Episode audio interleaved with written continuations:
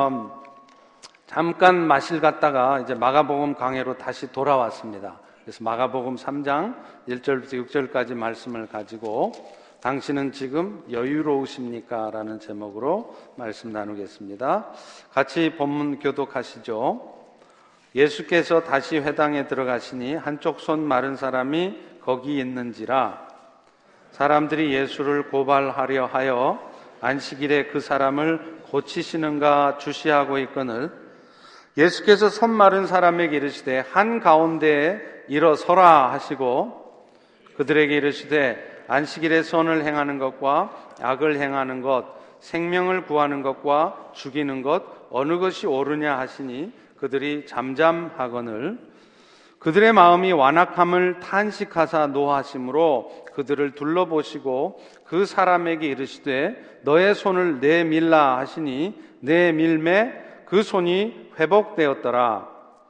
바리새인들이 나가서 곧 헤롯 당과 함께 어떻게 하여 예수를 죽일까 의논하니라.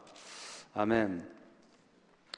아, 지난 주간에 미국의 유명한 배우이자 감독인 조지 클루니라고 하는 사람의 친구가 이 자신의 친구인 클루니에 관한 일화를 어, 뉴스 매체에 소개를 했습니다.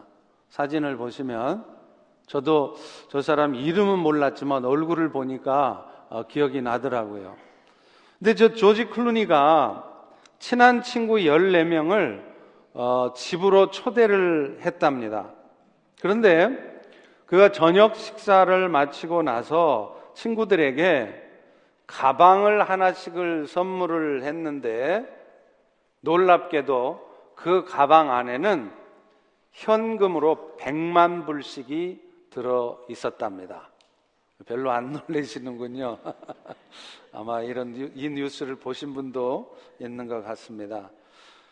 근데 그는 친구들에게 이 가방을 선물하면서 이렇게 말했답니다. 내가 처음 LA에 왔을 때 소파에서 잠을 자야 될 만큼 참 힘든 시간을 지냈는데 너희가 아니었더라면 오늘의 내가 있을 수 없었을 것이다. 그래서 내 인생에 있어서 너희들은 참 중요한 존재이다. 너희들 같은 친구를 친구로 둔 것이 행운이다. 이렇게 말을 했답니다. 저는 이 기사를 읽으면서 저는 아무래도 친구를 잘못 사귄 것 같은 그런 생각이 들었어요. 제 친구들 중에는 백만 불은 커녕 단 만 불도 저한테 준 친구가 없습니다. 내 거 안 뺏어가면 다행인 친구들만 있어서 참 씁쓸했습니다. 그런데 여러분, 사실 이런 생각들을 갖게 되는 거는요, 돈이 많다고 갖게 되는 것은 아닙니다. 삶의 여유가 있다고 되는 일이 아니라 사실은 마음의 여유를 갖고 사는 사람들이 이런 일을 할 수 있는 것입니다. 그런데 사실은 오늘 우리 그리스도인들에게 있어서 필요한 삶의 모습도 사실은 바로 이런 모습이라는 것이죠. 하나님께서 예수 그리스도를 통해 우리에게 베풀어 주신 그 영원한 생명의 은혜를 생각하면 늘 그 은혜에 감사하는 마음으로 우리의 삶 속에서 그런 감사의 표현들이 나타나야 된다는 것이죠.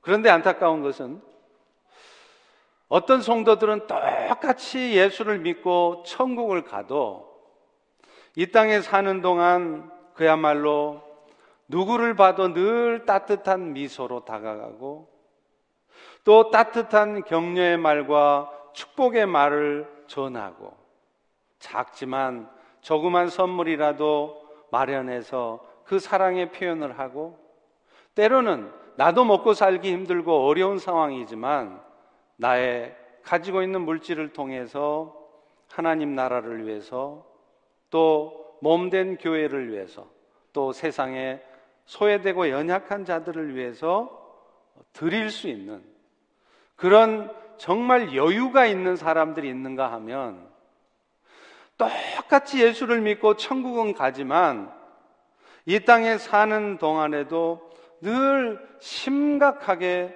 사시는 분들이 계십니다. 제가 늘 얘기하는 것처럼 too serious. 너무 심각하게 인생을 살아요. 너무 분주하게, 너무 열심히 그러면서 앞서 말한 것 같은 그런 그리스도인들이 마땅히 가져야 될 그런 여유로운 삶의 모습은 전혀 없이 항상 딱딱하고 굳은 모습으로 또 말투도 행동도 얼굴 표정도 늘 그런 모습으로 살아가는 성도들이 있다는 것입니다. 그런데 이런 삶의 어떤 여유로운 모습들은 꼭 우리의 삶이 경제적으로나 눈에 보여지는 것들이 여유가 있을 때 나타나는 것은 아니라는 것입니다. 말씀드린 것처럼 마음의 여유를 갖는 사람들에게 나타난다는 것이죠. 그리고 그 마음의 여유라고 하는 것도 꼭 내 삶의 여건들이 잘 풀려질 때 생기는 것이 아니라 사실은 진정한 안식을 가져다 주시는 예수님을 신뢰할 때 그분을 바라볼 때 우리의 삶에 생겨지는 것이라는 거예요. 오늘 본문의 말씀은 우리에게 그런 삶의 여유를 아니 진정한 삶의 여유를 가지고 살 수 있도록 우리에게 안식을 가져다 주시는 예수님께서 우리에게 어떻게 안식을 주시는지 또 그 예수님이 진짜 주시기 원하는 안식은 무엇인지 이것에 대해서 우리에게 말씀하고 있다는 것입니다. 오늘 본문의 사건은요, 예수님께서 1차로 갈릴리 사역을 하실 때 하셨던 사역 중에 마지막 사건입니다. 이 예수님의 갈릴리 사역 중에는 예수님을 대적하던 사람들이 예수님을 공격하는 여러 가지 사건들이 나와요. 그 다섯 번의 공격이 있는데 오늘 본문은 그 중에 마지막 사건인 것입니다. 오늘 본문에서 예수님을 대적했던 사람들이 누구인가 하는 것은 본문 6절과 또 이 사건을 똑같이 쓰고 있는 병행 구절인 누가복음 6장 7절을 보면 바리새인들과 서기관들이었다는 것을 알 수 있습니다. 바꿔 말하면 어찌 보면 이방인처럼 아예 복음을 모르고 아예 예수님을 모를 것 같은 사람이 아니라 어떻게 보면 복음을 잘 알 수 있을 것 같은 사람들, 그렇지만 그 복음을 어설프게 알고 있었던 사람들, 이런 사람들이 예수님을 오히려 공격했다는 것입니다. 근데 사실 그 바리새인들이나 서기관들이 그런 모습을 보일 수밖에 없었던 것은 하나님이 주신 그 율법의 진정한 의미, 특별히 안식일 규례와 관련해서는 하나님께서 왜 이스라엘 백성들에게 안식일을 주셨는지 그 진정한 의미를 그들이 잘못 이해하고 있었기 때문입니다. 그들에게 있어서는요, 바로 앞장 2장에서 나왔듯이 예수님의 제자들이 안식일 날 이삭을 자른 것, 이것보다도 더 심각하고 더 문제로 보여졌던 사건은 바로 예수님께서 병을 고치는 사건이었습니다. 오늘 본문 1절, 2절을 다 같이 한번 다시 읽습니다. 시작. 예수께서 다시 회당에 들어가시니 한쪽 손 마른 사람이 거기 있는지라 사람들이 예수를 고발하려 하여 안식일에 그 사람을 고치시는가 주시하고 있거늘. 지금 마가는 예수님의 허물을 찾으려고 눈에 불을 켜고 있는 그들의 모습을 뭐라 그러느냐? 송사하려고 한다. 고발하려고 한다. 이렇게 말합니다. 이 말은 이미 예수님의 대적자들은 예수를 고발하기로 작정하고 예수님으로부터 부어지는 은혜의 역사나 예수님이 하시는 일에는 별로 관심이 없고 어떻게 하면 예수님을 고발할 수 있을까? 그래서 예수님의 빈틈만 지금 찾고 있었다는 것을 의미하는 것입니다. 그러나 이것은 말씀드린 것처럼 안식일의 규례를 하나님께서 정하신 그 의미를 그들이 잘 몰랐기 때문에 그런 거예요. 앞서 2장을 우리가 살필 때 말씀드렸던 것처럼 모세 율법에 나왔던 안식일의 규례는요. 지금 예수님 당시에 유태인들이 지켰던 지켰던 규례보다 훨씬 더 간단한 거였어요. 주전 1440년 경에 모세가 시내산에서 율법을 받은 후에 후대 여러 율법학자들이 안식일에 관한 여러 가지 세세한, 세세한 규정들을 첨가시켰던 것입니다. 그런데 이런 규정들을 만든 이유는 뭐냐면 결국에는 그 율법을 안식일 규례를 더 잘 지켜보려고 한 것이었어요. 그런데 안타깝게도 그런 선한 의도와는 다르게 결국에는 그 안식일 원래 규정 위에 첨가됐던 다른 규정들은 이스라엘 백성들로 하여금 진정 하나님께서 안식일을 제정했던 그 참된 의미를 잊어먹게 만든다는 거예요. 왜 안식일 규례를 만드셨는지 그 참된 의미는 놓치면서 이 불필요한 규정 가지고만 어려운 그런 힘든 일들을 겪게 만들었다는 것이죠. 예를 들면요. 그들이 새로 추가한 규정과 규례에 의하면 누군가가 안식일에 건물이 무너져 깔렸지 않습니까? 그런데 그 깔린 사람이 이미 죽었다. 그러면 안식일이 끝날 때까지 그 구조 작업은 더 이상 할 수가 없습니다. 생각해 보십시오. 지금 사람이 깔려 죽었는데 살려내든지 아니면 적어도 시체라도 건져내야 되지 않겠습니까? 그런데 안식일 규례 규정에 묶여서 썩는 냄새가 펄펄 나도 그걸 가만히 둬야 된다는 거예요. 그런데 사실 하나님께서 이스라엘 백성들에게 안식일 규례를 정하실 때는 그런 뜻으로 정한 것이 아니었습니다. 여러분들이 하나님이 정하신 그 안식일의 규례의 의미는 목적에 대해서는 여러분이 알고 계셔야 돼요. 근데 하나님이 안식일 규례를 정한 데는 두 가지 이유가 있었습니다. 그 하나님의 안식일을 정한 두 가지 이유에 대해서 가장 잘 설명하고 있는 본문이 신명기 15장 13절과 14절, 15절의 말씀이에요. 이 말씀 여러분 꼭 기억하시고 집에 가셔서도 다시 한번 꼭 살펴보십시오. 근데 신명기 5장 13절과 14절을 보면 하나님이 원래 안식일을 정하신 목적은 하나님 때문에 정한 게 사실은 아니었다는 거예요. 사람들을 위해서 안식일 규례를 정한 것이 사실 첫 번째 목적이었습니다. 여러분, 신명기 5장 13절, 14절을 보시면요. 이렇게 말해요. 엿새 동안은 힘써 너의 모든 일을 행할 것이나 일곱째 날은 너의 하나님 여호와의 안식일이니 너나 네 아들 딸이나 남종 여종이나 네 모든 가축이나 네 문에 유하는 객이라도 아무 일도 하지 못하게 하라. 여러분, 이 안식일 날 아무 일도 하지 못하게 한 것은 일을 못하게 하는데 초점이 있는 것이 아니라 사실은 그 다음에 나오는 말 안식하게 하려고 했다는 거예요. 하나님께서는 우리의 육신의 연약함을 너무나 잘 아십니다. 그렇기 때문에 이 육신의 연약함을 가지고 일주일 내내 힘써 일하다 보면 우리의 몸이 견뎌낼 수 없다는 걸 너무 잘 아시는 거예요. 그래서 일주일에 한 날을 정해서 이 안식일 날만큼은 쉬라는 거예요. 그러니까 이 안식일 규례의 초점이 어디에 있느냐면 우리에게 있다는 겁니다. 여러분 이 말씀을 마가복음 2장 27절에도 그렇게 쓰고 있지 않습니까? 거기 보시면 이렇게 말합니다. 안식일이 사람을 위해서 있는 것이요 사람이 안식일을 위해서 있는 것이 아니다. 바꿔 말하면 안식일을 통해서 우리 인생들이 육체의 쉼을 얻고 그래서 또 새로운 삶을 힘있게 할 수 있도록 안식일을 정해 놓은 거라는 거예요.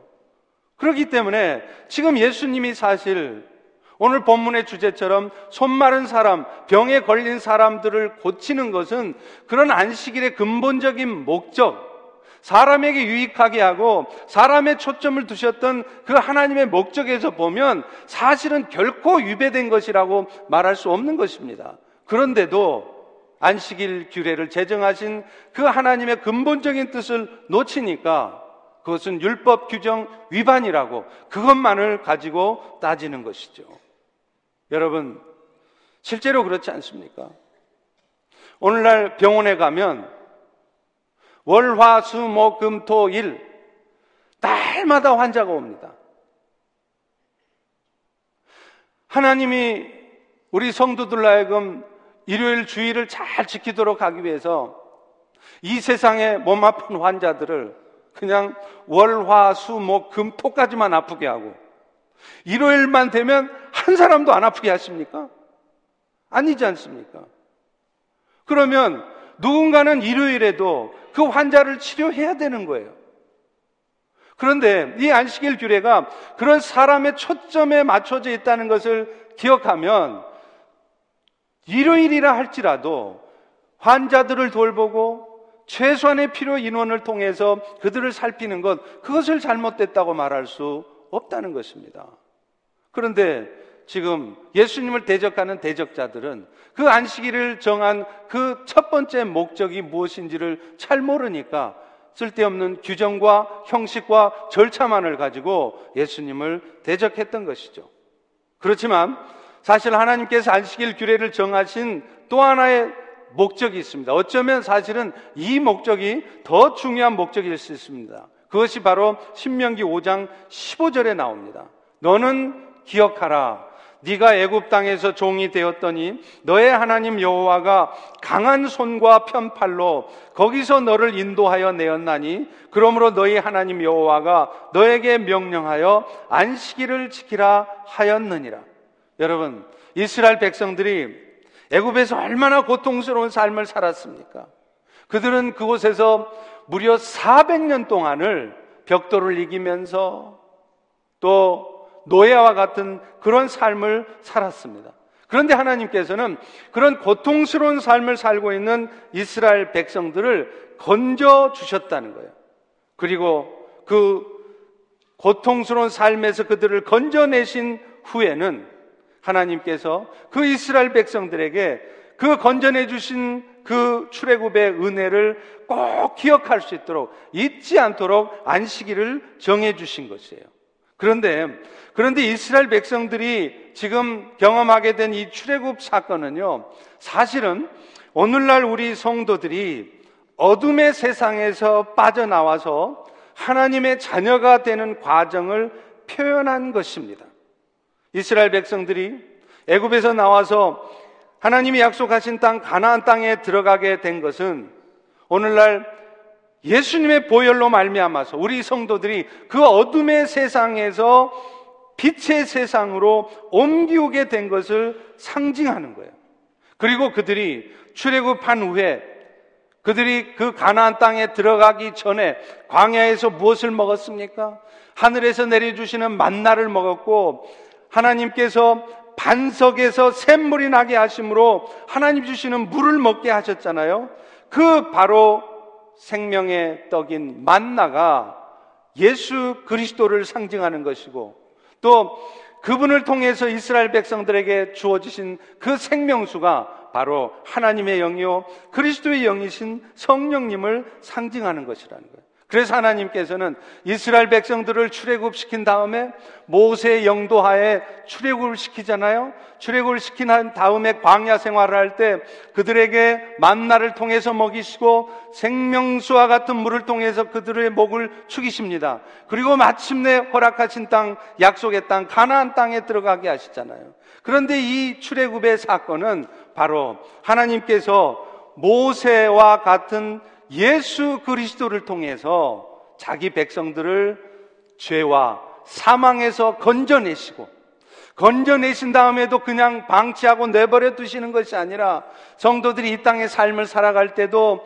생명의 떡이신 예수 그리스도 말씀을 통해서 먹이시고 또 늘 우리에게 생명수와 같은 성령 하나님의 도우심과 은혜를 통해서 이 땅의 삶을 잘 이겨내 나가고 하나님의 뜻 가운데 살아가게 하시는 거예요. 그리고 마침내 약속했던 그 영원한 하늘 가나안 천국으로 들어가게 하시는 것입니다. 그래서 하나님께서 이스라엘 백성들에게 이 안식일을 꼭 기억하라고 이 안식일 규례를 주신 것은 이 안식을 맛보면서 모세로 상징되어지는 예수 그리스도가 다시 오심으로 이루어질 그 영원한 안식을 기대하라는 거예요. 그 영원한 안식을 바라보고 소망하고 살아가라는 것입니다. 그런 의미에서 하나님은 이 안식일 규례를 정해 주신 것이죠.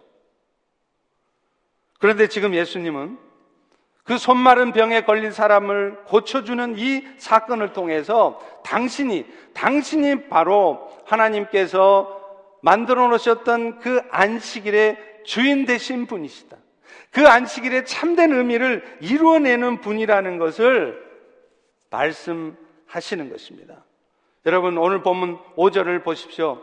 그 사람에게 이르시되 네 손을 내밀라 하시니 내밀매 그 손이 회복되었더라. 여러분 그 당시에 손 마른 병은요 거의 불치병이었습니다. 누구도 사람이 고칠 수 있는 병이 아니에요. 그런데 예수님은 이 병을 고치셨는데 약을 통해서 고치신 것도 아니에요. 말씀 하나로 고치셨습니다. 이것은 바로 그 손마른 병을 고치신 예수님께서 하나님의 아들이시라는 것을 증거하는 것입니다. 여러분 사실 복음서에 나타나오는 여러분 여러 예수님의 기적 같은 사건들이 있잖아요. 예수님께서 나타내신 사람이 할 수 없는 그 놀라운 기적 사건들을 나타내 주신 이유가 뭘까요? 너희도 예수님을 통해서 이 병 고침받을 수 있다. 그걸 말하려는 게 아니에요. 사실은 예수님 때문에 우리가 병 고침 받을 수 있다는 것을 말씀하시려고 하는 것이 아니라 사람의 힘으로는 고쳐낼 수 없는 병을 하나님의 아들이신 예수는 고치신다는 것입니다. 그리고 그 예수, 그 사건들을 통해서 이 예수가, 이 예수가 바로 하나님께서 말씀하셨던 구약에 예언되어 있었던 진정한 안식을 가져다 주는 구원자시라는 것을 말씀하시려는 것이었어요. 오늘 본문의 사건도 사실은 마찬가지였던 것입니다. 그래서 그런 예수를 보면서 이 다음 사건이 마가복음 3장 11절에 보면 이렇게 귀신들도 그런 예수님에 대해서 이런 말을 하잖아요. 더러운 귀신들도 어느 때이든지 예수를 보면 그 앞에 엎드려 부르짖어 이르되 당신은 하나님의 아들이니이다. 사랑하는 성도 여러분, 오늘 우리가 인생을 살면서 겪는 모든 고통스러운 일들, 육신의 건강의 문제랄지, 먹고 사는 문제랄지, 관계의 아픔이랄지, 이런 모든 문제는 사실은요, 이것이 다 모두가 다 하나님을 떠난 죄 가운데 발생되는 거라는 거예요. 죄의 문제라는 것입니다. 그런데 예수님께서 2000년 전에 이 땅에 오신 것은 인생들이 자신의 힘으로는 자신들의 의지적 노력으로는 절대 해결할 수 없는 그 죄의 문제를 해결해 주시기 위해서 오신 거라는 거예요. 그렇기 때문에 오늘도 우리는 그 예수를 믿고 이 땅의 삶을 살아가면서도 그 예수를 바라보고 그 예수를 신뢰하는 삶을 살아갈 때 사실은 사실은 우리가 이 땅에서 겪을 수밖에 없는 모든 그 인생의 문제들, 죄와 죄로 말미암는 어둠과 모든 사망의 문제들을 이겨낼 수 있다는 것입니다. 그리고 그 예수를 바라볼 때 비로소 오늘 우리는 우리가 살아가면서 겪는 그 인생의 문제에 매이고 묶이고 휘둘리는 것이 아니라 그 인생의 문제를 극복하고 이겨낼 수 있는 마음의 여유를 갖는 것입니다. 오늘 이 자리에 앉아 계신 여러분들도 진정한 우리에게 안식을 가져다 주는 예수. 그냥 뭐 병 고치고 우리 인생 문제 해결해 주신 그 정도의 예수가 아니라 이 땅에 사는 날 동안에도 우리의 모든 삶의 고통과 어둠으로부터 우리를 자유케 할 뿐만 아니라 전국에는 영원한 하나님의 나라를 통하여 우리에게 영원한 생명을 주시는 그 예수 그리스도, 그 예수 그리스도를 바라보시기를 소망합니다. 그래서 앞에 말씀드렸던 조지 클루니처럼 내 삶의 여건이 좋든지 나쁘든지 내 삶의 형편이 어떠하든지 상관없이 늘 예수님이 주시는 그 진정한 안식을 누리며 하나님의 뜻을 이루어갈 수 있는 여러분 되시기를 축원합니다. 근데 오늘 본문의 이 사건은요 또 하나의 이야기를 우리에게 전해주고 있습니다. 그것은 뭐냐면 예수님께서 우리에게 주시는 그 구원은 우리가 잘 알고 있는 것처럼 예수 믿어 천국 간다고 하는 우리의 영혼의 구원뿐만 아니라 사실은 우리의 삶에 있어서 전인적인 구원이라는 거예요. 우리의 삶의 문제, 우리의 육신의 문제, 그런 문제로부터도 우리를 자유케 하시는 분이 바로 예수라는 것입니다. 여러분, 오늘날 우리가 살아가면서 얼마나 많은 일들로 고통을 받습니까? 오늘 법문의 사건처럼 어떤 분은 평생 낫지 않는 질병 때문에 고통 당하시는 분들도 있습니다. 또 어떤 분은 경제적인 어려움 때문에 인간관계의 아픔 때문에 어려움을 겪을 수도 있어요. 그런데 예수님은 여러분이 겪는 그 모든 고통들이 여러분의 잘못으로 인한 것이든 아니면 여러분의 잘못과 상관없이 여러분에게 주어진 것이든 분명한 것은 여러분들이 계속해서 그런 고통 가운데 있는 것을 절대로 원치 않으신다는 거예요. 예수님은 어쩌면 여러분이 지금 마음속에 갖고 있는 이 바람, 얼른 빨리, 하루라도 빨리 이 고통으로부터 내가 벗어나고 싶다고 하는 여러분의 그 마음보다 더 많이, 더 많이 여러분들이 그 고통에서부터 빠져나오기를 원하신다는 거예요. 그런데, 그런데 왜 우리의 삶에는 그런 주님의 역사들이, 하나님의 역사들이 좀처럼 나타나지 않을까요? 그것은, 그것은 그 예수님의 역사하심이 나타나기 위해서 우리에게 필요한 것이 있는데 그런 필요한 것들이 아직 채워지지 않기 때문이라는 거예요. 물론 예수님께서 기적 같은 역사를 나타나실 때는 꼭 항상 우리에게 요구하시는 것을 채워질 때만 그러시는 건 아닙니다. 우리의 모습과 상관없이 섭리적인 뜻 가운데서 초자연적인 역사로 그런 은혜를 베푸실 때도 있어요. 그러나 기억하십시오. 그런 예수님의 역사는 좀처럼 나타나지 않습니다. 정말 하나님의 특별한 섭리가 있을 때만 그렇게 하세요. 그 이외에 대부분의 경우에는 예수님은 당신의 이 기적 같은 역사를 나타낼 때 우리에게 꼭 요구하시는 게 있어요. 여러분이 복음서를 읽어보시면요. 예수님이 나타내시는 기적, 그 기적을 나타내실 때 예수님이 꼭 점검하시고 물으시는 게 있습니다. 네가 나로 말미암아 이 병이 나을 것을 믿느냐? 너는 나로 말미암아 너의 그 인생의 문제가 해결되질 것을 믿느냐라고 그 믿음을 확인하시는 거예요. 그리고 그 믿음이 있는지 없는지는 우리의 말로 되는 게 아니라 네, 제가 예수님이 제 병을 고치실 것을 믿습니다. 제 인생의 문제 해결해 주실 것을 믿습니다. 그 말로 되는 것이 아니라 여러분의 그 믿음이 여러분의 순종의 행위로 나타나야 된다는 거예요. 말로만 믿습니다. 예수님이 내 삶의 문제 해결하시고, 내 비즈니스 문제, 내 병도 고치시고, 다 고쳐주실 것을 믿어요. 그게 아니에요. 정말로 여러분이 믿으신다면 그 믿음에 따른 순종의 행위가 나타나야 된다는 겁니다.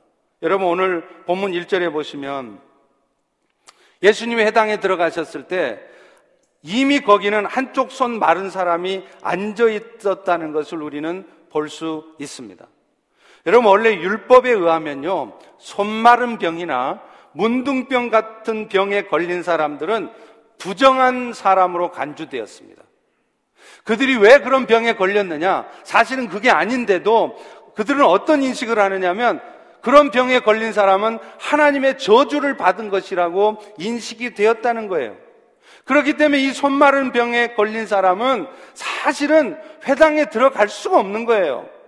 만약에 들어갔다가 자신이 손마른 병에 걸린 사람이라는 것이 밝혀지면 자기는 엄청난 부끄러움과 지탄을 받게 되어 있는 것입니다. 여러분, 그럼에도 불구하고 그가 회당에 들어가 있었다는 것은 그것은 뭘 의미하겠습니까?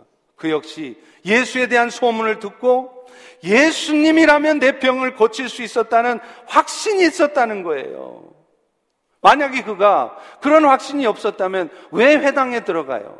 회당에 들어갈 수도 없는 사람이 들어갔다가 나중에 자기가 이 병이 있는 것이 드러나면 얼마나 부끄러움을 당하겠습니까? 그럼에도 불구하고 그가 그 회당에 들어가 앉아 있었던 것은 예수님을 기다린 거예요. 예수님이 내 인생의 문제, 내 질병을 해결하실 것을 믿고 있었다는 것입니다. 그리고요, 그가 그런 믿음 가운데 있었다는 것은 예수님이 그에게 손을 내밀라 했을 때 손을 내밀었던 사실을 통해서도 알 수 있었습니다. 만약에 그가 예수님에 대한 기대가 없었다면 그는 부끄러운 자신의 병을 숨기고 싶어서라도 손을 내밀지 않았을 거예요. 손을 내미는 순간 자신이 저주받아 손마른 병에 걸린 자라는 것을 다른 사람들도 다 알게 될 텐데 그럼에도 불구하고 그가 손을 내밀었다는 것은 그런 것이 중요하지 않았다는 것입니다. 내가 그런 부끄러움을 당한다 할지라도 예수님을 통해서 내 병이 낫는 것, 그것이 더 중요한 문제였고, 그것을 위해서라면 나는 얼마든지 부끄러움을 당해도 되고, 아무런 문제가 되지 않는다는 것이죠. 여러분, 제가 가끔 토요 새벽 기도회나 이런 기도회 할 때 몸이 아프신 분, 간절한 기도의 제목이 있으신 분 나오시라 그럽니다. 그러면 많은 성도들이 나오지만 어떤 분들은 안 나오시는 분들도 있어요. 그분은 인생에 문제가 없어서 그럴까요? 아닙니다. 제가 아는 한 어느 누구도 자기 인생에 문제가 없는 사람 없어요. 다 육신의 질병 문제든 경제 문제든 자식 문제든 다 문제가 있습니다. 그런데 마치 나는 아무런 문제가 없는 것처럼 가만히 있는 거예요. 왜 그럴까요? 그것이 어쩌면 믿음이 없는 것일 수 있어요. 내가 손을 내밀어 봐야 나가봐야 정말로 고쳐지면 다행이지만 안 고쳐지면 괜히 내 인생에 뭔 문제가 있다는 것을 여러 사람 앞에 다 드러내는 꼴이 되는데 내가 왜 그 짓을 해? 하면서 안 나가는 거죠. 우리 중보기도 팀이 여러분들을 위해서 기도하고 있습니다. 근데 저는 저도 같이 기도를 하면서 안타까운 게 뭐냐면요. 기도 제목을 보면 맨 똑같아요. 새로운 기도 제목들이 별로 안 들어와요. 제가 아는 한 여러분들이 어떤 인생에 문제가 있는지 제가 다 압니다. 그 여러분 아십니까? 제가 여러분의 인생에 무슨 문제가 있는지, 자식 때문에 어떤 고통을 겪고 있고, 여러분의 욕심에 어떤 연약함이 있는지, 어떤 영적인 문제 때문에 힘들어 하는지 다 알아요. 다 보여요. 그런데 마치 아무 문제 없는 것처럼. 기도 제목을 내지 않는 이유가 뭘까요? 그게 어쩌면 기도 제목을 내봐야 그 사람들이 기도해 봐야 존스 홉킨스의 specialist가 내 병을 고치는 거지 그 사람들이 기도한다고 내 병이 고쳐지냐 이런 생각이 있으면 안 내는 거죠. 물론 어떤 분들은 그 기도 제목을 내면 그것 때문에 다른 성도들이 너무 지나치게 관심을 갖고 그래서 그게 부담스러워서 그런 기도 제목을 내지 못하는 분들도 물론 있습니다. 그런 면에서 저는 여러분들에게 좀 권해드리고 싶어요. 여러분 주변에 연약한 지체, 아픔과 고통이 있는 지체를 위해서 기도할 때요. 제발, 제발 기도만 하세요. 그냥 맨날 전화해가지고 뭐 어쩌요, 뭐 어때요, 다른 사람한테 다 전하고 다 동네방네 다 알리고 그러니 기도 제목을 안 내놓고 싶은 거예요. 그냥 기도 제목을 보시거들랑 그분을 위해서 만나시거든 묻지도 마세요. 그냥 따뜻한 미소 지어주면서 기도하고 있어요. 그리고 그냥 지나가세요. 막 붙들고 내가 기도했는데 어떻게 됐어 하고 그러니 기도 제목 내는 게 부담스럽죠. 근데 여러분, 그거는, 그거는 우리 쪽 얘기고, 정작 문제가 있는 여러분 편에서 한번 보자고요. 내가 정말로 예수님께서 내 인생의 문제를 해결할 수 있다는 믿음이 있다면, 내 기도로도 부족해서 누군가 정말 기도를 열심히 하고 기도를 많이 하시고 깊은 기도를 하신다고 하는 중보 기도팀이 기도해 준다 그러면 얼른 기도 제목을 내놔야 되는 거예요. 근데 왜 안 내놓으세요? 그것은 정확하게 말씀드리면 여러분은 예수님께서 여러분의 인생의 문제를 해결할 것에 대한 기대가 없는 것입니다. 인생의 복잡한 문제 앞에서 마음 쓰고 마음 어두워지고 마음 아프고 힘들면서도 고통스러운 시간을 보내면서도 막상 이 모든 문제가 예수님으로 말미암아 해결될 것이라는 그런 기대를 안 갖는 거예요. 그러니 그러니 예수님께서 역사하시겠습니까? 역사하시지 않는 거예요. 정말 우리가 믿음을 가지고 있다면 그 예수님에 대한 기대가 있다면 그 기대가 있다는 것을 여러분의 삶의 모습을 통해서 나타내십시오. 그 삶의 모습을 통해 나타내는 것은 내 삶의 형편이 어떤 형편에 있다 할지라도 내가 말씀대로 순종하는 거예요. 내가 이런 어려운 상황이 있지만, 내가 이런 힘든 일이 있지만, 이런 상황 속에서 하나님께서 일하고 계시고, 예수님께서 고치시고 해결하실 것을 내가 믿는다면 그 문제 때문에 내가 마음 쓰고 그 문제 때문에 괴로워하고 그 어둠 속에 헤매는 것이 아니라 그 문제는 예수님께서 고치실 것을 믿고 오늘 나는 하나님의 말씀대로 그 말씀대로 순종하고 가는 거예요. 그것이 그것이 여러분 진짜 믿음 있는 사람의 모습이고 그런 믿음에 있을 때 예수님께서 여러분 인생에도 기적 같은 역사로 역사하시는 것입니다. 제가 한국에서 목회할 때 어떤 성도님이 저는 참 기억이 납니다. 그분은요, 한 달에 2,000불씩 어, 적금을 드세요. 이 적금을 왜 드시느냐? 이 돈 다 모아가지고 나중에 딸내미 시집갈 때 집 사주려고 가 아니고 매달 2,000불씩 적금을 들어가지고 1년이 지나면 그 적금을 찾아요. 그래서 한 2,400불 되는 돈을 가지고 선교지에 예배당을 짓거나 혹은 선교 사역을 위해서 쓰여질 수 있도록 그것을 드립니다. 여러분 말이 그렇지. 이 미국에서도 한 달에 2,000불씩 저금해 놓는다는 것이 그게 쉬운 일입니까? 한국에서는 더더욱 어렵죠. 그분이 무슨 뭐 수십만 불, 수백만 불 버는 떼부자도 아닙니다. 비즈니스 하기 때문에 어느 정도 삶의 여유는 있는 분이지만 그렇다고 부자도 아니에요. 그런데 그분은 그렇게 매일매일, 매달 매달 이렇게 적금을 듭니다. 그런데 여러분, 그렇게 믿음으로 하니까 어떤 일이 벌어지는 줄 아세요? 한국에서는 사업하다 보면 주로 이 책을 그 끊지 않고 어음이라는 걸 쓰죠? 어음이 영어로 뭔지 아세요? 어음이 영어로 어음이에요.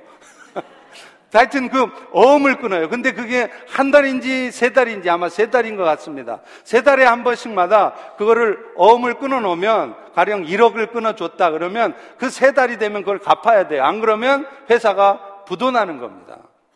근데 이분이요. 그렇게 믿음으로 순종함으로 하니까 어떤 역사를 경험하게 하느냐면 그 분기 때마다 늘 그 어음을 메꿔야 되는데 사업하시는 분 아시다시피 항상 돈이 딸리잖아요. 그런데 신기하게 기적같이 그 돈들이 매번 채워진다는 거예요. 한 번은 10억인가를 채워야 되는데 10억이면 얼마예요? 100만 불인가 그렇죠? 이 100만 불을 채워 넣어야 되는데 갖고 있는 돈이 30만 불밖에 없었어요. 이제 꼼짝없이 부도났구나. 그렇게 생각했는데 그 하루 전날 그 사무실이 있는 그 주변에 있는 은행의 지점장이 찾아오더래요. 그러면서 사장님, 우리 은행에 돈이 좀 많이 남는데 사장님 돈 쓰실 일 없습니까? 그래가지고 한 방에 백만 불이 식업이 한꺼번에 채워져 가지고 그냥 넘어가는. 그런데 이분은 이런 경험을 한두 번 하는 게 아니라는 거예요. 왜 그럴까요? 믿음으로 사시니까. 믿음에 따른 순종의 삶을 나타내 주니까 그런 거라는 거예요. 저는 여러분, 오늘 우리 성도들이요. 땅에 묻히기 전에, 여러분 화장터에 화로에 여러분 들어가시기 전에 꼭 한 가지 하셔야 될 것이 있다고 생각합니다. 그것은 여러분이 선교지를 가보시는 거예요. 여러분 중에 과연 몇 분이나 지금 선교지를 방문해 보셨나요? 예수님께서, 아니, 하나님께서 이 세상을 향하여 또 교회를 향하여 가장 원하시는 것이 땅끝까지 복음 전해지도록 하는 그 선교의 일입니다. 하나님께서 가장 원하시고 가장 관심 갖는 일이라면 우리 성도라면 초신자 때라면 모르겠어요. 신앙생활을 한 지 10년이 되고 20년이 지났는데도 하나님이 가장 관심을 갖고 있다고 하는 그 선교, 그 선교지에 한 번도 가보지도 않았다는 것이 이게 말이 됩니까? 돈이 없다고요? 시간이 안 된다고요? 핑계 대지 마세요. 여러분 가족들끼리 연말이 되고 여름 휴가철이 되면 무슨 크루즈 여행을 타고 수천 불, 수만 불 써서 크루즈 여행 가고 가족 여행을 가면서 선교지 갈 돈은 없고 선교지 갈 시간은 없습니까? 거짓말 마세요. 여러분의 믿음이 없는 거예요. 그런 믿음 없는 모습으로 하나님이 역사해 주시기를 기대할 때 하나님이 역사하시겠냐고요. 여러분 결단하고 가보십시오. 정말로 하나님이 역사하십니다. 우리 사진을 한번 보여주시죠. 여러분 이 사진이 뭐냐면요. 여러분 기억하십니까? 우리 펠로십 교회 윤자의 선교사님 기억하세요? 아시죠? 네팔에 네팔에 선교하시던 분입니다. 그분이 암에 걸려서 소천하셨습니다.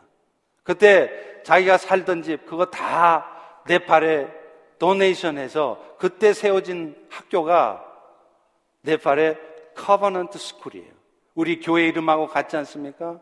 그 학교가 지금 저렇게 컸습니다. 처음에 초등학교, 뭐 preschool 이렇게 세웠다가 지금 preschool, elementary, middle school, high school 해서 지금 학생들이 350명, 400명이 된대요. 저 아이들이 지금 영어로, 영어로 찬송을 하는 거예요, 지금. 저는 동영상을 갖고 있는데 시간이 안 돼서 그냥 사진만 보여드립니다. 여러분, 하나님께서 역사하시는 저 현장의 일들이 지금 이 순간에도 저렇게 진행이 되고 있다는 거예요. 누군가는 저 일을 해야 됩니다. 여러분 중에도 누군가는 그 일을 위해서 가셔야 합니다. 누가 할 수 있을까요?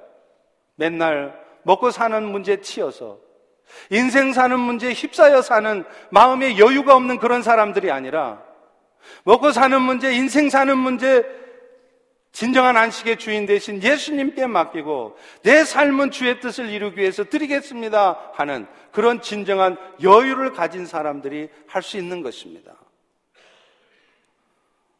사랑하는 성도 여러분, 오늘 또 주님은요, 그런 일들이 여러분 삶에 이루어지게 하기 위해서라도 여러분이 힘들어하고 어려워하는 그 삶의 문제가 예수님의 이름으로 해결되어지기를 소망하십니다.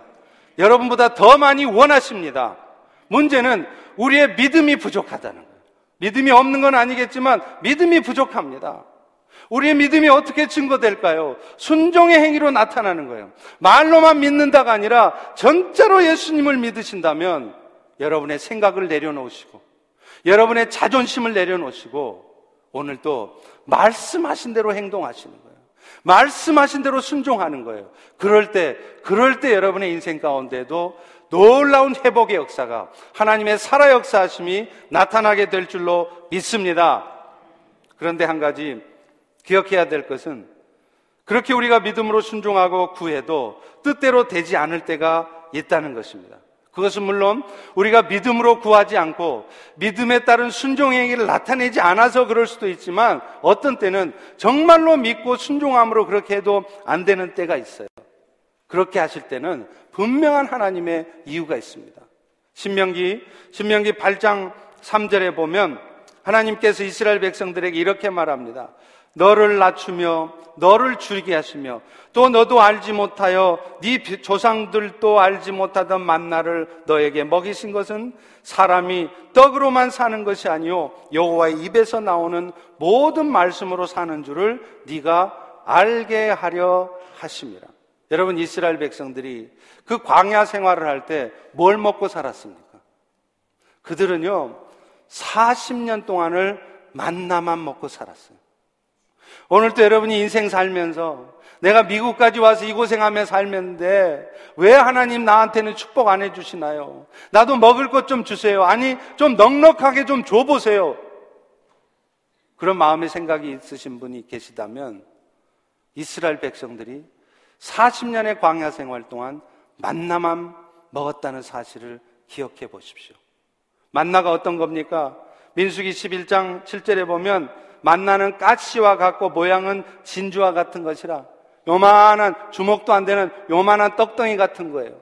이스라엘 백성들은 아침에도 점심도 저녁도 그것도 40년 동안을 그것만 먹고 살았습니다. 그런데 하나님이 그렇게 하신 이유가 뭐라고요? 너를 낮추시며 너를 낮추게 하기 위함이라는 거예요. 사람이 떡으로만 사는 게 아니라 여호와 입에서 나오는 말씀으로 사는 줄을 네가 알게 하려 합니다. 여러분 그렇지 않습니까? 내가 원하고 바라는 대로 뭔 일이 되면요. 우리는 절대로 겸손해지지 않아요. 자기 잘난 맛에 삽니다. 저도 그렇더라고요. 제가 원하는 대로 다 일 잘 돼 보세요.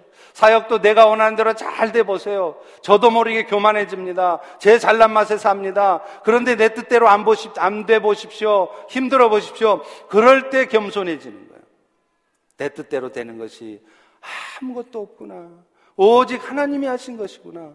더 낮아지고 더 겸손해지는 거예요. 그럴 때 예수님의 성품이 우리의 삶에 나타나기 시작하는 거예요.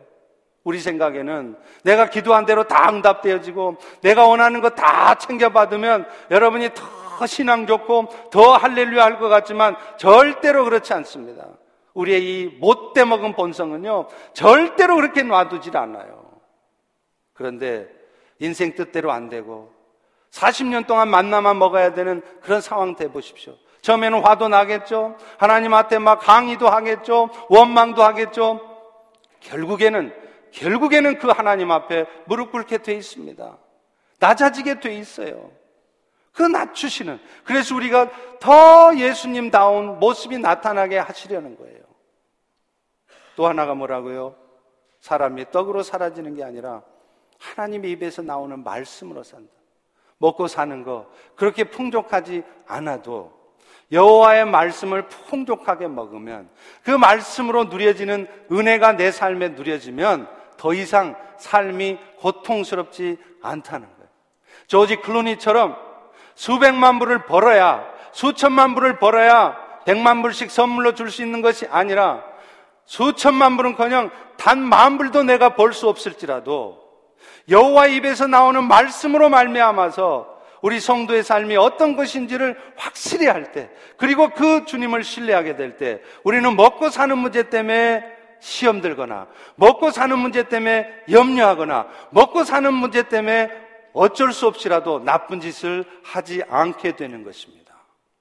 오히려 마음의 여유를 갖고 오늘도 내 삶이 힘들지라도 어려울지라도 주의 뜻을 이루기 위해서 나의 삶을 드릴 수 있는 것이에요. 이제 2017년도 저물어 갑니다. 이 한 해 동안 하나님의 영이 여러분의 삶에 늘 함께 하셨습니다. 여러분이 모르는 가운데서도 여러분을 위해서 중보하고 계셨고, 때로는 여러분의 연약한 모습 때문에 탄식하며 여러분을 위해서 중보하셨습니다. 지나고 보면 어느 것 하나 주의 은혜가 아닌 것이 하나도 없습니다. 이제 다가오는 2018년은 어떻게 살고 싶으십니까? 인생 다 살고 나서 내가 참 망한 삶 살았다고. 이제 죽을 병 걸리고, 암에 걸리고, 이제 주님 앞에 서야 될 날이 멀지 않을 그때서야 탄식하며 후회하는 것이 아니라 사람이 떡으로 사는 것이 아니라 여호와 입에서 나오는 말씀으로 산다는 그 말씀처럼 오늘 또 주님이 주신 은혜를 붙들고 말씀대로 순종해 가면서 주의 역사도 경험하시고 주의 일도 함께 이루어 가시는 여러분 되시기를 축원합니다. 네, 잠깐 기도하겠습니다.